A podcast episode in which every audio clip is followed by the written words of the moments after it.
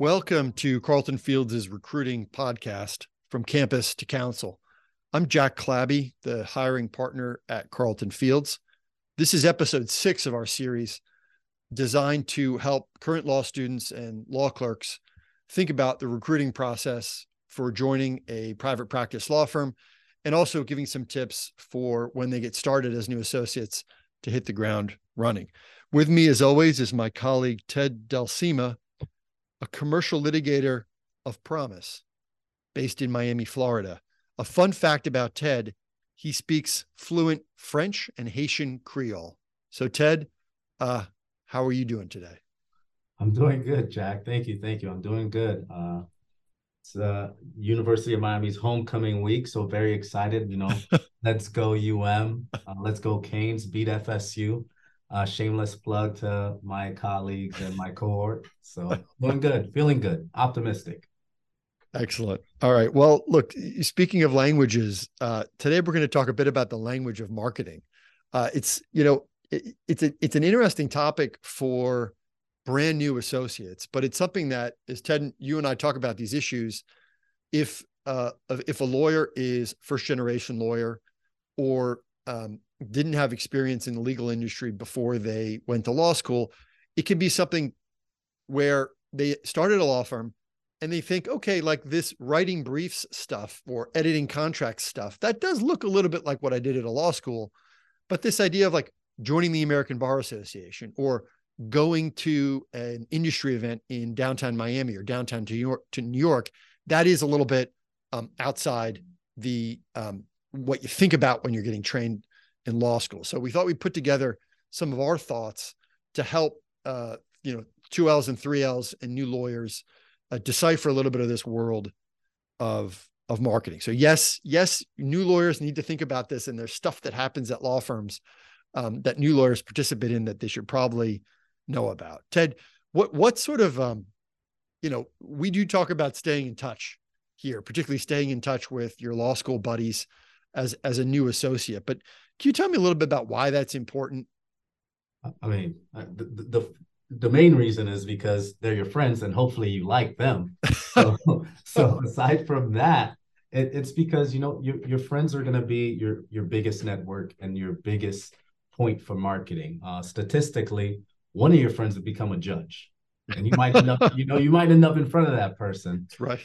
When it comes to marketing and when it comes to just going back to the underlying theme of this podcast being indispensable, it's not always what you know in the cases you work on. It's who you know and the connections you've built and how you placed yourself out there in the world, in the legal world, because it really is a small community. So definitely, staying in touch with your law school friends and developing those relationships, making the time. Yeah, and it's really easy to spend your first year with your head down. You're getting to know, dozens, maybe hundreds of colleagues around the country at your law firm. You're working on cool stuff. This is what you wanted to go to a law firm to do, right? This is why you went to law school. And you might pass on the opportunity to go to a reunion or pass on the opportunity to go to a wedding. And I'm telling you, new lawyers, you don't need to do that. And you should make time for that because it's important. You're a whole person. You're not just a cog in a machine. These are questions, even if you're looking at law firms, that you should ask the early associates. Did you have to miss any weddings for work? Did they encourage you to stay in touch with your buddies? And if so, how did they do that? As a young associate, you probably don't have clients of your own. You're working on law firm clients. And so Ted, who are the clients of the first year associates really? It's very simple. Your clients are your partners and your shareholders because they're the ones managing the relationships. And essentially, if your goal is to ultimately get your own clients, you would be managing that relationship. So it's a little removed, but if you think of your partners and your shareholders as your clients and you keep them happy, more work trickles down. It's that trickle down effect. So I would think of it like that. No, that's a really good point. I like to think of it too as, as a new associate, you may get put on tasks early and you may not get the whole picture of what you're working on. And your goal is to try to move from task-based assignments to entire matters. So you might write discovery responses in a new piece of litigation, but if you handle yourself well and you ask for more work and you volunteer for more work, you're going to get more assignments, and pretty quickly you'll be the associate on that piece of litigation. If you do a couple pieces of litigation and you volunteer to help out that client whenever they have a problem, suddenly you find yourself being the client associate for any new matters that come in for that client, and you get more and more exposure to the client and to their problems, and you can do more to help them and help them solve their problem. So we call that, or I call that, well, Ted, I don't know how far this has traveled within the law firm yet, but I'd like to say that we as a firm call it that, the client service mountain. And so if you're a young associate, you start at the bottom of the mountain, but you want to climb up as fast as you can. At the bottom of the mountain are tasks. In the middle of the mountain, matters, pieces of litigation, entire deals. At the top of the mountain, where you want to be, is entire projects for clients across a suite of matters, where you're really seeing around the corner for them and predicting where things are going to be for them. So you want to climb that. You want to climb that mountain. All right. There's this idea too, as a separate concept from that, Ted, of, you know, some firms call them practice groups and industry groups. That's what we call them at Carlton Fields. But there's a practice sort of dynamic, and then there's an industry dynamic. Can you explain a little bit about the difference between a practice and an industry? So to your question, Jack, practice versus industry. An industry is really how a client sorts them or identifies themselves. It's how they sort themselves. For example, when we think of banking, right? That's the banking industry. And me, who's my practice as a commercial litigator, through the banking industry, I would get litigation opportunities. These opportunities can look at M&A, mergers and acquisitions, regulatory work that I may be litigating. So that's the main difference. You want to see what the client is identifying themselves as or sorting themselves as. And that could be banking, that could be manufacturing, technology. And then your practice is how you fall within that industry. Yeah. So if a law firm has industry groups, like our law firm has an industry group that serves the construction industry, for example. We have an industry group that serves securities and investment companies. Those industries may be served by different practice groups, like the employment lawyers who are helping them rewrite a handbook, the litigators who are helping them with some non-compete litigation. In the banking industry, there's a whole suite of regulatory attorneys who practice banking regulatory law. But those same litigators who are serving the banking client may also go and do a manufacturing case. Manufacturing companies also have non-competes. And so as a young lawyer, you may be invited to industry events, and you may be invited to practice events where you're getting better at a practice event. You'll get better at litigation, your skill set as a litigator. If you're at a industry event, you're learning more about common issues that hit that industry, the banking industry, the construction industry. Some of it may be relevant to your clients and to your practice. Not all of it will be. If you're invited to an industry event, that's more likely to have clients at it, because, you know, clients aren't just in-house lawyers, but they're also CEOs or heads of marketing or heads of human resources. A practice style event, like an ABA event or a bar association for your state, is going to have a lot of other lawyers at it. And the topic is usually going to be some form of continuing education. And so this concept of industry versus practice is a really fundamental one. And it takes a long time for lawyers who aren't kind of trained in it to get the difference. And so, you know, as you think about how you want to spend your sort of non-billable time, think about, do I want to specialize in an industry? Are there clients that I work on that are in a particular industry, and should I be spending time there? Or do I want to spend more time on my own skill set as a lawyer, getting better at the practice that I do, and that's how I'm going to really add value? Or am I going to balance between industry and practice, as most lawyers do? And another key function is, and this was a piece of advice I got very, very early on in my career. In fact, I had only recently passed the bar when I was told this: never walk past an old friend to say hi to a new friend. Never walk past an old friend to say hi to a new friend. And that was in the politics arena. But the idea is really, really important as you begin working at a law firm, is that, you know, your current clients are your best sources of new work. So do an excellent job for them, and you'll get more opportunities to work for them.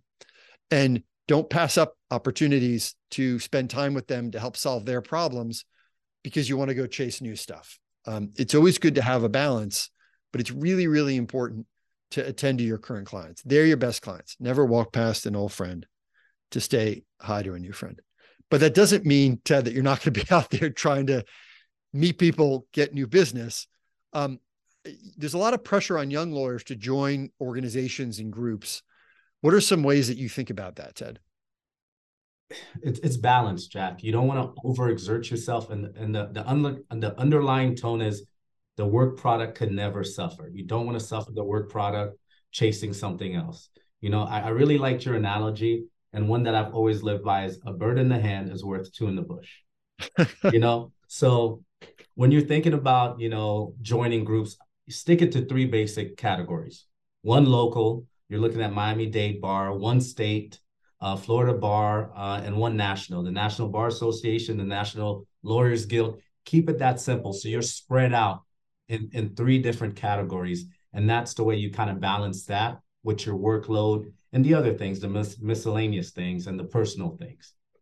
Yeah, that's a good, I love that rule of thumb. It's one local, one state, one national. And you can probably, even if a lawyer's never thought of it that way, if you went and talked to her, an experienced lawyer well into her career, if you went and asked her, tell me a little bit about the organizations that you join, my guess is it's going to be something just like what you said. I mean, locally, I'm very active in my college's alumni association. At the state level, I'm very active with the Florida Center for Cybersecurity, now known as Cyber Florida.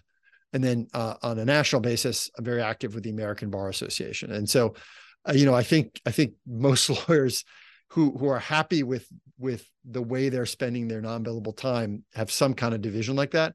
It's just, you know, someone who's attracted to the practice of law is a civic person and can't help but join some organizations. You just got to be careful you don't overcommit. It's probably better to join 3 and be active than to join 10 and just delete the emails when they come in your inbox, Ted. Or set a rule. I'm not speaking from experience, but or set a rule. No. Yeah, you've got the Federal Bar Association auto divert. On the other hand, they do send like 4 emails a day where it's kind of like, yeah, it's a little bit of the auto divert may not be a bad idea for those.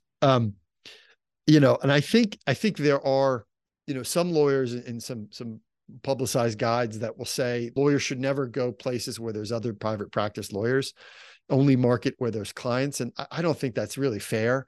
You know, we're complete people. And I think we need to have some opportunity to network and market among other private practice lawyers. And there's, I think, really great opportunities that come from building that network. And it's also probably the best way to build your skill set is to see what other lawyers at other firms are doing and compare that to what you're doing and see, you know, can we be doing it better? That's a perfectly fine thing to do. And so yeah. I think some networking and some marketing where you're spending time with other lawyers is good too. But you want to balance that too. And Jack, I would even say work can come from that. Like you could, when you go to these events, there might be other commercial litigators, but there might be someone with an IP issue that has a litigation component and they refer you that work. So I wouldn't discount it completely. No. And locally, like the, you know, if our firm is sponsoring an organization, locally, we often will get a table at an event. And a lot of times there might be a senior partner or 2 who are really active in that organization and leading our sponsorship, but they'll have 6 other seats at the table. You might be invited to that last minute. Okay. You know, if you say that's I have. Yeah. You know what it's like. I get invited to those last minute. Yeah. It is what it is. I both invite people last minute and get invited last minute. And, say, yeah, if you look at your calendar and you're free for lunch, you go to that. Go to that one, you know, it's a chance to just network and meet with your colleagues, which, you know, it's good to find those opportunities to get to know what they do. And 2, it is good to know where your firm is being active in the immediate community. Plus you get lunch. Yeah. Right? Come on. How, you know, nothing wrong with that. So there's paying attention to those. And it's sometimes we have a colleague who attends a lot of sort of local lunches like that and is always volunteering to be a part of it. And he insists on driving everyone in his car, and he's got a pretty big car. And so he usually drives 5 or 6 people. And he says, I get more work on these when I'm driving people to lunch than I do anywhere else. Right. Cause he gets to talk to his colleagues, and, you know, you get 5 people in your car for 10, 15 minutes driving to lunch somewhere. And you'd be surprised what you learn about even what your colleagues are doing and where you can get added in and add value. So for a new associate, absolutely something to think about. for sure. So, all right, so some of the highlights of this, let's just kind of go through them. It's stay in touch with your law school friends, because they're your friends and it's a nice thing to do. You don't have to turn that off, but also they're going to be important people as your career goes on. So the second point is, the best clients for new associates are internal clients within the law firm. So, market within the law firm, try to climb that client service mountain.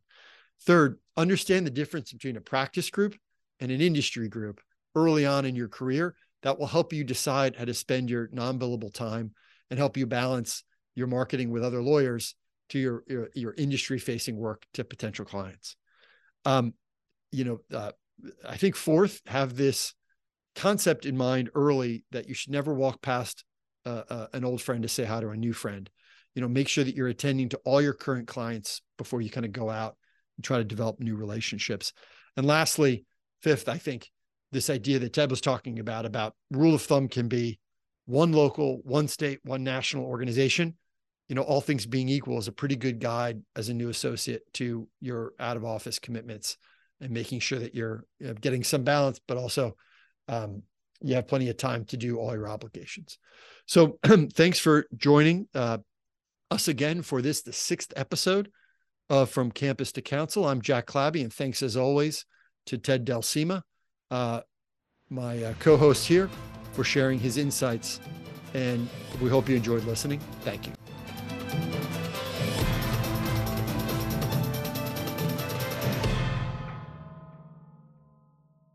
This podcast is intended for general information and educational purposes only and should not be relied on as if it were advice about a particular fact situation. The distribution of this podcast is not intended to create, and receipt of it does not constitute an attorney-client relationship with Carlton Fields.